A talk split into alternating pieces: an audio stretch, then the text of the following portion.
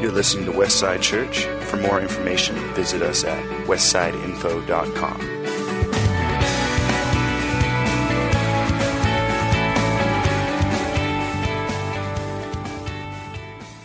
Good morning, everybody. Hey, uh, here's what I've decided about the rainstorm out there. Um, you guys want to be here this morning. Isn't that great? Nobody made you come. And uh, I don't know about if you, how many people are from this area? They've always lived in this area, they've never been anywhere else. See, it's not most of us. Most of us came here from somebody else because we wanted to be here and uh, we chose to live here. But uh, where I came from, if there was rain, you could forget it. That nobody would show up. Everybody would be freaking out and, and crying. So thanks for being here today. Uh, God's going to do some good stuff. He's already doing good stuff here this morning. I encourage you, if you have not been to that Financial Peace University, Terry and I have gone. We uh, benefited tremendously. Uh, the principles are biblical principles. And I love that one little statement that gets lost in there sometimes. He said, Imagine what would happen if uh, the uh, the people of God, wait a minute, what would happen to the kingdom of God if the people of God were debt free? What would happen to the kingdom of God if the people of God were debt free? It's a great question to ask, and uh, you can be part of that. So, uh, one other little quick announcement I forgot to do it at the last service. We have a secret project we're undertaking right now that's for the few of you out there who love to be in front of the camera. All right? How many of you that's definitely not you? All right, okay. We figured as much. But there are a few of you out there that like to be in front of the camera and you come alive when that happens.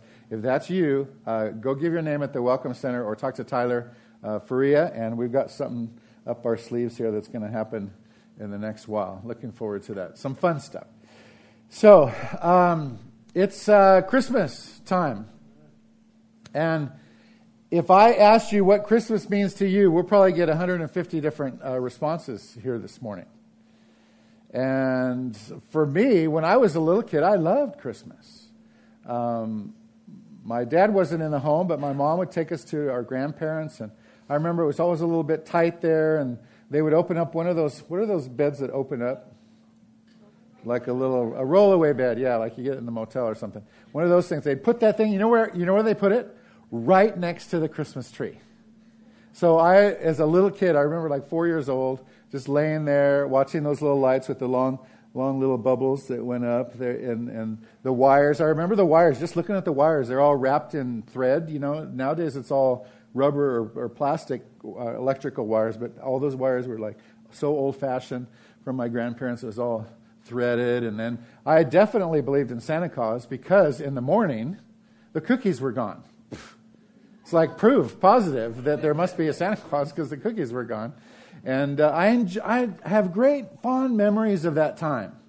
And uh, then, uh, you, most of you know, my mom died when I was five, and so my two sisters and I, we lived, uh, moved in with the foster family. Um, when I was about eight years old, my first Christmas there, I had just accepted Jesus as my Savior the very first Sunday in December uh, there. I went down, walked down the aisle, gave my life to Christ, and then it's Christmas, and they did something totally different. They uh, they still had a Christmas tree and they had presents, and they opened their presents on Christmas Eve because they were Scandinavian background, and uh, and so that was became part of their tradition. But they would open up the Bible, and my dad would read out of Luke chapter two, and then starting from the youngest, there was eight of us kids, and then parents, and then grandparents. It took forever uh, starting with the youngest, everybody, we, we, got down on our knees, we prayed, uh, we thanked God for his gift, and um, you know how, how it is. The older we got, when, when we bumped up a generation, now we had kids, and now the grandparents were gone out of the picture, and now it was the, the, our parents' generation were there, and then we became one of the older ones. So our kids, we saw them anxiously waiting, wanting to open gifts. And we began to enjoy this time even more of opening a Word, thanking God for what He did for us that year, and, um, and taking, taking the time uh, to worship the Lord as as a family. That, those became precious times. And now um, we're getting up to that part where we not only have kids, we have grandkids, and they're looking to us to define uh, those memories and those traditions for us that are, that are so pleasant and, and so God honoring. And uh, I just enjoy that. But everybody has a different take on Christmas. Some people have horrible, bad experiences, and Christmas is a very lonely time. Uh, there's a message for you this morning. Some people tolerate the Christmas season, you know, and some people um, have been furiously baking uh, goodies and stuff for since September. You know, they're all frozen, they're all ready to go to be delivered, and you know, you're all. And other people of you, you just love to sit through the whole season on the couch in front of the fireplace and you know watch your old favorites, favorite Christmas. Uh, uh, you know, on TV specials that you saw ever since you were a little kid. You know, your annual holiday tradition. And I know we, our kids grew up watching the Christmas story every, every year when we were uh, decorating the tree. And those kind of things are fun. Uh, they're not necessarily found in the Bible, but they're not. Um, there's a lot of things that we do as people that it's abiblical. There's things that are biblical, and there's things that are unbiblical. Things that are biblical are what the Bible tells us to do. Things that are, that are unbiblical are things that the Bible says not to do. And things that are abiblical are just apart, apart from the Bible. A means apart from. So there's nothing in the Bible here about blue chairs. So is this unbiblical? Because it's not in the Bible. No, it's just not in there, and so we need to use our brains, and um, that's what God and what great gift God gave us. Anyway, so Christmas, presents. Some of you say presents, yippee. Some of you say presents. Of course, we give and receive them every year. Presents, and some of you say this sure, I've saved up all year for each person in my family to get $12.32 gift. some of you, some of you say presents, too commercial. Some of you say presents, oh, I'm supposed to get you one too. And then some people say presents, yippee, like this. There's always the yippee people around. Parties, presents. It doesn't matter what your take is on Christmas uh, whether it's a, a, a, time to gather the family together. Some of you, maybe you go to you go to work and purposefully yell out "Merry Christmas" instead of "Happy Holidays," you know, and then they they haul you in for sensitivity training or something later. So we all have a different take on it, and so for the next uh, couple weeks, three times this week, next week, and Christmas Eve, we're going to look at the four different takes of Christmas from the four Gospels Matthew, Mark, Luke, and John. I think it's going to be very interesting for us to take this little journey uh, through here because each of Matthew, Mark, Luke, and John look at Christmas a little bit different.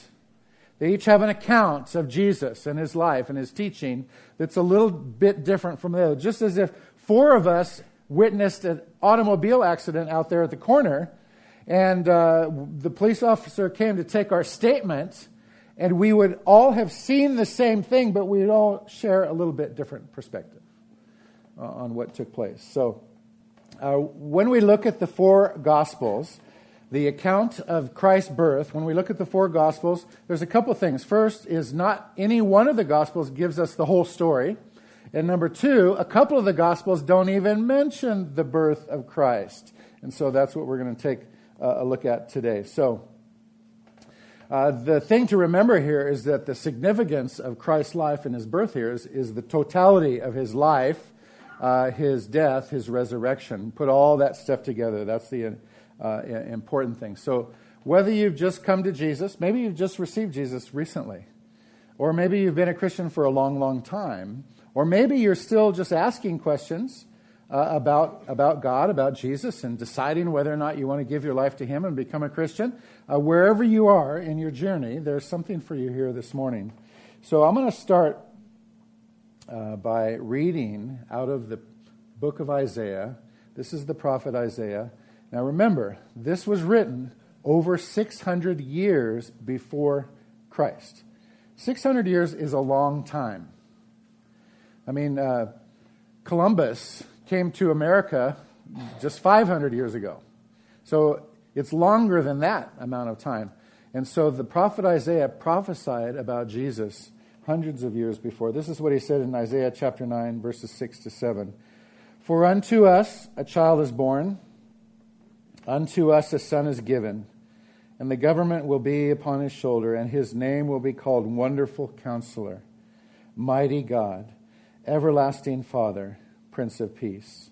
Of the increase of his government and peace, there will be no end upon the throne of David and over his kingdom to order it and establish it with judgment and justice from that time forward, even forever. The zeal of the Lord of hosts will perform this. So we want to take a look. We're going to take a look at a brief description of each of the Gospels this morning, and then we'll go into it a little bit further next week. And so I want to encourage you with this. We're going to start out with the book of Matthew. Now, Matthew, in Matthew, the story of Christmas is rooted in history. The, the story of Christmas is rooted in history. Matthew was written to the Jewish people. To the Jewish people, their traditions and their history were paramount. It was very, very important to them. So Matthew starts out with a genealogy uh, of Jesus all the way back. And it's an, it's an important thing for the Jewish people to understand that Jesus was a Jew and that he was part of their people and he was part of the, what was prophesied centuries uh, earlier. And so uh, Jesus wasn't just somebody who just appeared, but he was rooted in history. So Matthew was a traditionalist. Traditions were important to Matthew, and they're important to a lot of us here. And to do things right, and to do things in order, and to not mess things up. And so this is the audience that Matthew was uh, writing to. And so the point here is that the birth of Jesus wasn't the beginning of the story, that it started way earlier. The birth of Jesus wasn't an afterthought of God's, but it was part of God's plan from the very, very beginning. So, to understand the birth of Jesus, you needed to put its place, you know, proper place in history. Every history teacher should be saying, "Amen." Oh, you know, we love that, and and uh, put it it's uh, put it right in there in the place where it belongs. So Jesus was not just a historical figure, but he was also a powerful figure. He was not only man set in uh, with a genealogy and in the right place, but he was Almighty God. And so that's what Matthew uh, talks about. Now, he specifically talks about the process of the, of the uh, angel Gabriel coming to Mary and that she was a virgin. She had never had sexual relations and she was betrothed to David. Uh, that was a very that was more formal than our current. Uh, I mean, sorry, to Joseph, and so it's more formal than our than our um, current engagements to be betrothed. That means a contract was made and it was signed, sealed, delivered. So. Um, not only was he a human being, but he was Almighty God. And Matthew goes into detail about that. Uh, one of our church fathers, uh, hundreds and hundreds of years ago, Thomas Aquinas, said this In order that the body of Christ might be shown to be a real body, he was born of a woman. But in order that his Godhead might be made clear, he was born of a virgin. So, Jesus, we must remember, all man, at the same time, all God. Can we fully comprehend that? No. But it's not too distant, like uh, some of you, most of you are American citizens. You can be all man and all American at the same time, all right? Or all woman and all American. You're all those things. And he's all God. He didn't give up his godhood, he didn't give up, give up his uh, his uh, omnipotency, his omniscience. That means he knew everything, he could do everything and omnipresence. He could be everywhere. Uh, he didn't give those things up, but he chose to limit himself and live as a human being, just like us. So um, Jesus was, was all man, rooted in history, all God, and yet um, he showed the fulfillment and the faithfulness of God's promises coming to pass. Uh, number two, the next gospel, we have the Gospel of Mark. Uh, in Mark, we see the story of Christmas requires our repentance. So, Mark does not begin with the birth of Jesus, he begins with the ministry of John the Baptist. John the Baptist, he wasn't a Baptist. Actually, a better way to say it is John the Baptizer. Uh, he baptized people for, for repentance. He was Jesus' cousin. Uh, Mary and Elizabeth were cousins. And so John the Baptist was six months older than Jesus. He, he prepared the way the Old Testament prophesied there would be some, someone coming up that would prepare the way. And that's who John the Baptist was, and that's where Mark starts with because Mark is a man of action. He's a doer. He didn't like to talk about stuff much. In fact, there's the least amount of dialogue in, in Mark of the four Gospels. That's the least amount of dialogue. Mostly it's doing things. Immediately they went here. Suddenly they did this. Immediately they went over here. Then they did this. Then they did this. He was a man of action, a man of fewer words. It's the shortest of gospel. It's an account of things that did. That's there's a lot of you out there like that. Let's quit talking. Let's start doing. All right. That's that sums up a lot a lot of people, and that's who uh, Mark was. And he, since he was a man of action, he called uh, for people to take action. To take action. And so he, he called for repentance. And that's pretty much sums up um, the Gospel of John. Repent is a key word uh, for Mark. So, all right, please don't pay any attention to the doors. Even though they're screaming out for your attention. Um, like I'm going, what, what? Okay, so, all right. Repentance. Uh, John the Baptist preached. That was the, his first word repentance. Uh, then Jesus came along. His first word of, of, preaching was repentance. And John thought, or Mark thought that it was very important for us to uh, understand this word repent. Uh, in fact, Jesus said um, in Mark 1.15, the time promised by God has come at last, he announced. The kingdom of God is near. Repent of your sins and believe uh, the good news. So, you know, honestly, we can't really celebrate the birth of Jesus completely unless we have an understanding that we, we are not even joined to him unless we repent. And repentance means this you're headed one way, and you turn and go the other way. That's what repentance mean, means in its most simplest form. We're headed our way. This is our dreams, our vision, our goals, my way and we turn from our way, we turn from our sins, and we turn toward God. Does that mean we've arrived or gotten there? No. It just means we were going this way, now we're going this way. That's a real easy picture of when somebody comes to Christ. I'm living my own life, now I'm going to give my life to Christ and live for Him. Doesn't mean that you think you're anybody great. It doesn't mean that you've you're more mature than anybody else. It doesn't mean anything other than you're not looking out for your own interests, but you're looking and following after God. And so that's what repentance means. So we can't really se- separate or celebrate uh, Christmas uh, without having an understanding uh, of repentance. If we, I mean, just think of it. If we if we haven't repented, if we haven't turned our heart, heart toward God, what difference does it make? Whether there's a a stable or a cave. What difference does it make whether there is an angel singing or angels talking or, or, or you know, donkey or car? Those things don't matter. Um, we know that they don't matter all that much anyway. But why would we even talk about it if we haven't given our life to Christ? Why not just lump Jesus in with Santa Claus and all these other things and have them just be traditions instead of life? Um, so, according to Mark, we cannot properly celebrate the birth of our Savior until we acknowledge our need to be saved. Why would He be a Savior? Why would we call Him our Savior if we didn't even acknowledge our need to be saved? Then, third, we have Luke, the Gospel of Luke. Now, Luke, um, let's see, the story of Christmas invites our worship. Luke was uh, a doctor. Luke wrote the Gospel of Luke and he wrote the book of Acts. Both of those together are a complete history of the, of the New Testament. Uh, it's pretty amazing. The, uh, theologians, historians, uh, scholars have looked at Luke and they, they have declared and said that he is one of the most reliable historians of the first century in the Middle East. In fact, Luke, if you look in here, he names people's names. He names their titles. He names cities and villages. He's very, very detailed uh, because he had a scientific, uh, logical mind, and he wanted to have an accurate report.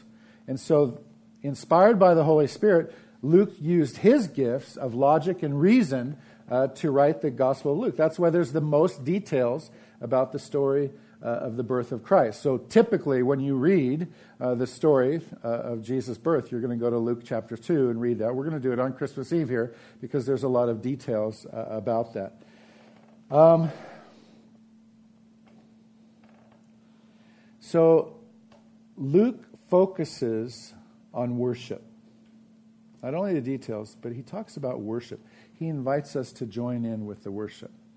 So the angel Gabriel comes to Mary and says, Mary, you have never had sexual relations with a man before. You are engaged to Joseph, uh, but the Holy Spirit is going to come upon you and you're going to have a baby.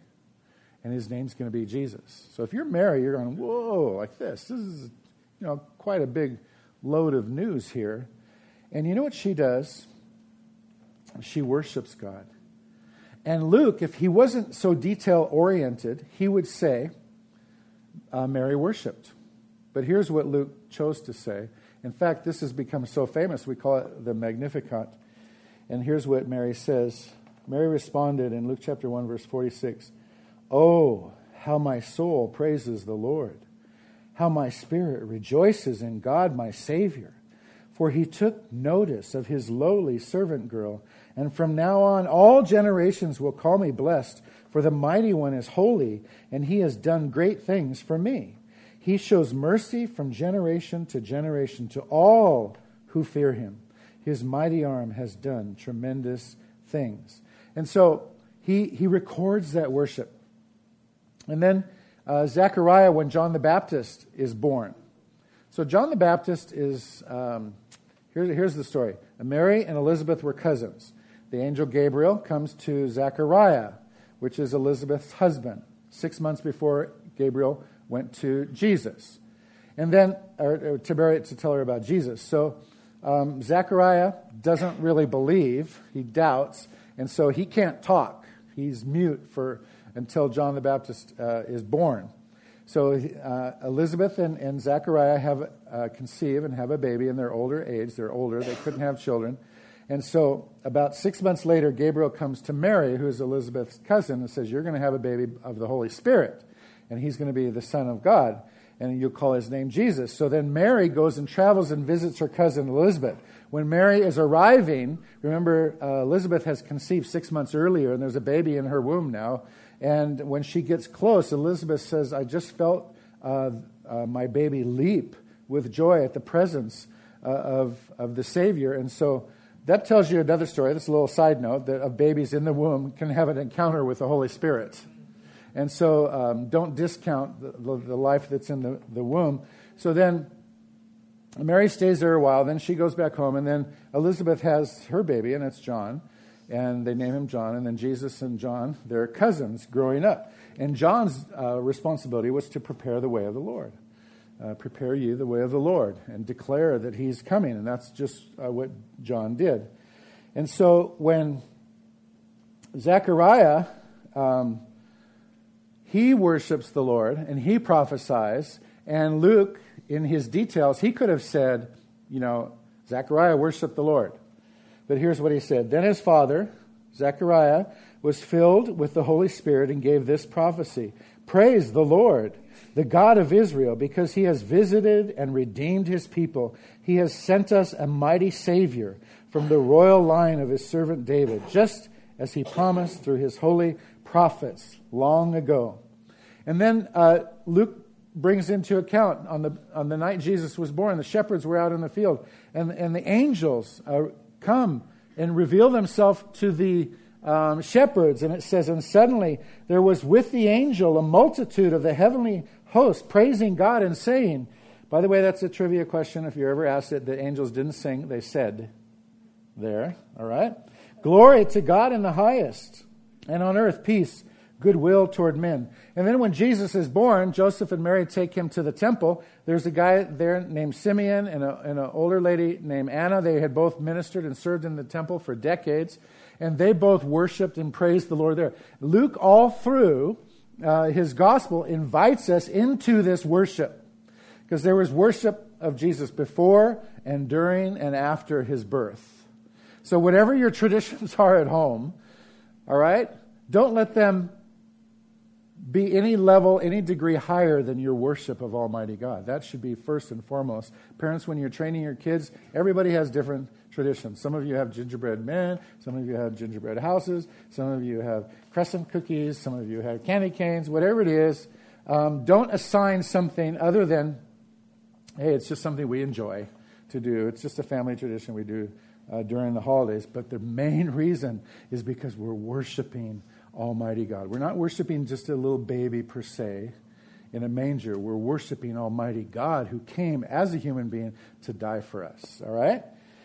And so uh, we see worship, an invitation to worship all through Scripture, even in the Psalms. Just read the Psalms. That's just a that's an invitation to you to join in worship of Almighty God. Then we come to John, uh, the fourth gospel account. And John, the story of Christmas restores our relationship. John is about heart. So Matthew was about tradition, and Mark was about action, and, and Luke was about the facts and, and, um, and worship, getting there. And then John is about our heart, in that uh, John doesn't specifically uh, speak about the birth of Christ. He starts way earlier. The first few words of the Gospel of John are in the beginning. In the beginning. The beginning of what? The beginning of everything. In the beginning was the Word, and the Word was with God, and the Word was God. So, John, here, right from the get go, he equates Jesus with eternity and Almighty God. And so, down in verse 14, John says this And the Word became flesh and dwelt among us, and we have seen his glory, glory as of the only Son from the Father, full of grace and truth. So here, Jesus, Almighty God, He steps out of eternity into time and space. Why? So that we could know Him, so that we could understand God. So when we look at Jesus, He said, If you've seen me, you've seen the Father. So we can understand God in a greater degree. So John was this guy who's all about relationship. There's all kinds of discussion and dialogue in John that's not in Mark, for example. And uh, John was probably 14 or 15 when Jesus chose him as, as an apostle. And that night when Jesus was betrayed, the Last Supper, Jesus said, One of you is going to betray me. And John was sitting next to him. Uh, probably the other guy's, you know, what we would call a teacher's pet. All right, that's John. He's always next to Jesus. Sometimes Jesus, out of the 12, he said, Peter, James, John, you come over here. Like this. And the other guys are going, What about us? All right. Don't you get your feathers ruffled if you don't get picked sometime. Just enjoy uh, what God has for you. And so uh, then sometimes just John. It, it's, it's, in the Bible, it talks about the disciple whom Jesus loved. What do the other guys think? What about us? Like this. So John was this, had this, Jesus had this close relationship with John. He had a close closer relationship with Peter, James, and John. Then he had a close relationship with the 12. Then he also had the 70. Then he also had the 400. So uh, a lot of us, we want to be like in there in the middle with somebody. Say, pick out somebody. I want to be their best friend. Maybe, maybe you're one of the three in their circle or something. Maybe you're one of the 12. I'm not sure why I'm saying this other than uh, just be happy with your friends and who God's placed you in and uh, get a close friend, get a couple of closer, fr- very close friends, get a group that you really know, and then get a group that you know their name, like this, but not everybody out there is going to be your very best friend. All right, that's just maturity. So, anyway, John was this disciple that Jesus loved, and he shares who Jesus is and how important he is. He's not in, in relating to the Christmas story, one of the theologians in a commentary says the creator is the redeemer and the judge is the savior. It's just uh, great things uh, about Jesus. So, four brief looks at the Gospels, yet there's one conclusion. I don't want you to go away uh, with anything today if you don't get this. When looking at Jesus from whatever angle, when we look at the birth of Christ from whatever our traditions are at home, whatever ones we enjoy, and cause us to worship Him, uh, whatever direction we're coming from, remember that Jesus is enough. He's enough. He's, he's enough to take care of you and provide for you. Jesus is enough to heal you. Jesus is enough to sustain you. He's enough to give you a, a, a, vision and hope and dreams and destiny and future. Jesus is enough to center your life around. Jesus is enough to raise your kids in. Jesus, He's the living Word of Almighty God. He's enough for every situation. He's enough for you at a horrible situation at work. He, he's enough for, for awful neighbors. He's enough for the, for the best of circumstances. He's enough for the worst of circumstances. He is enough. Jesus is the center. And if you don't get that, get that song. Uh, there's, there's two or three great versions out of it. Jesus is the center. And, and put it on repeat.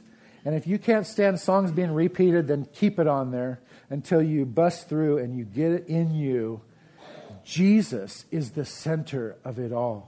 It is all about Him. So, no matter what your traditions are, whatever direction you look at Christmas uh, from, Jesus is enough. He is our Redeemer. He is the Savior of mankind. He's the one that came to make a way for us to be right with God. He's the one that gives us life. He's the author of life. He's the one that's going to come for us someday and take us to heaven and, and, and to live with Him forever so that we can worship Him. Don't shy away from that, run to it. Jesus is the center of it all. We're going to go back 600 years again to Isaiah when he prophesied about Jesus' death.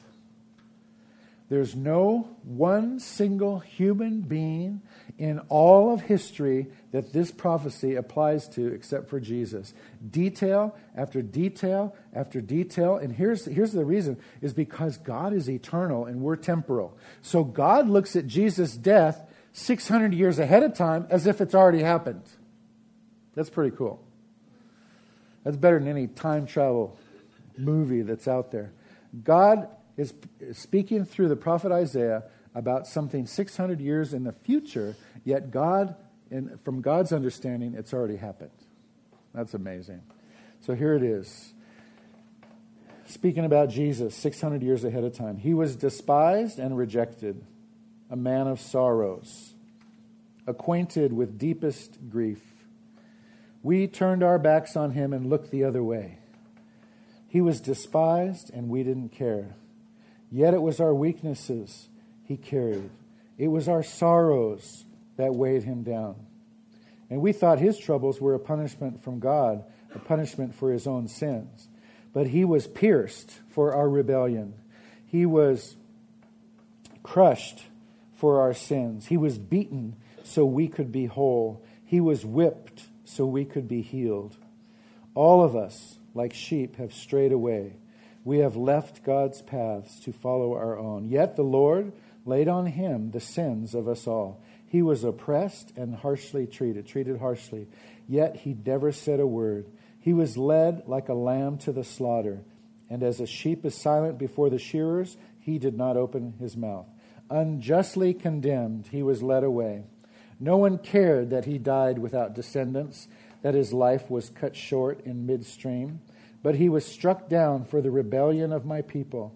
He had done no wrong and had never deceived anyone, but he was buried like a criminal. He was put in a rich man's grave. But it was the Lord's good plan to crush him and cause him grief. Yet, when his life is made an offering for sin, he will have many descendants. He will enjoy a long life, and the Lord's good plan will prosper in his hands. When he sees all that is accomplished by his anguish, he will be satisfied. And because of his experience, my righteous servant will make it possible for many to be counted righteous, for he will bear all their sins. Isn't God good? Isn't that amazing? That Jesus was born as part of God's plan to die for us and to make a way for us to be made right with God. So again, there's four different gospels, yet one conclusion Jesus is enough. So, like Matthew, he's enough for you intellectually. You are rooted in history, and you are part of God's plan. And morally, like Mark, the Christmas story requires our repentance. Have you repented? Do you want to be free? Because freedom is found in repentance. True freedom. True freedom.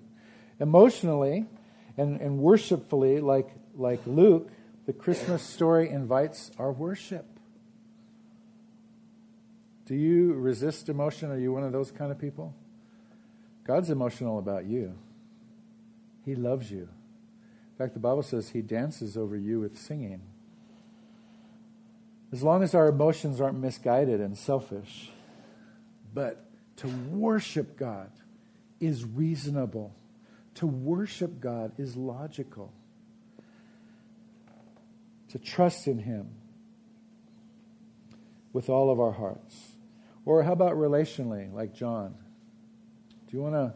There was a prophetic word about being planted in the house of the Lord and being joined to the family of God. Jesus is enough. There was a prophetic word about that today, too. God's all about drawing you in to his kingdom and to his plan and to be part of it. So I encourage you, if you had a great background and great family traditions that other people don't understand, continue those as long as Jesus is the center. If you have a really bad back- background and you don't want to continue those, start some good ones and start a legacy from this point on to point people to uh, and worship Jesus during this time of year and always. Father, thank you for four different accounts, four different sides of the story, and the same story. And God, we thank you that Jesus is enough. God, we thank you that you made a way. We thank you, Lord. I pray that each one of us would have opportunity to share some of this in our sphere of influence this week and next week as we lead up to the Christmas season. Father, thank you for the privilege of knowing you. Thank you for making yourself available to us and that we could relate to you, human being, to Almighty God through the person of Jesus. We love you, Lord. In Jesus' name, amen.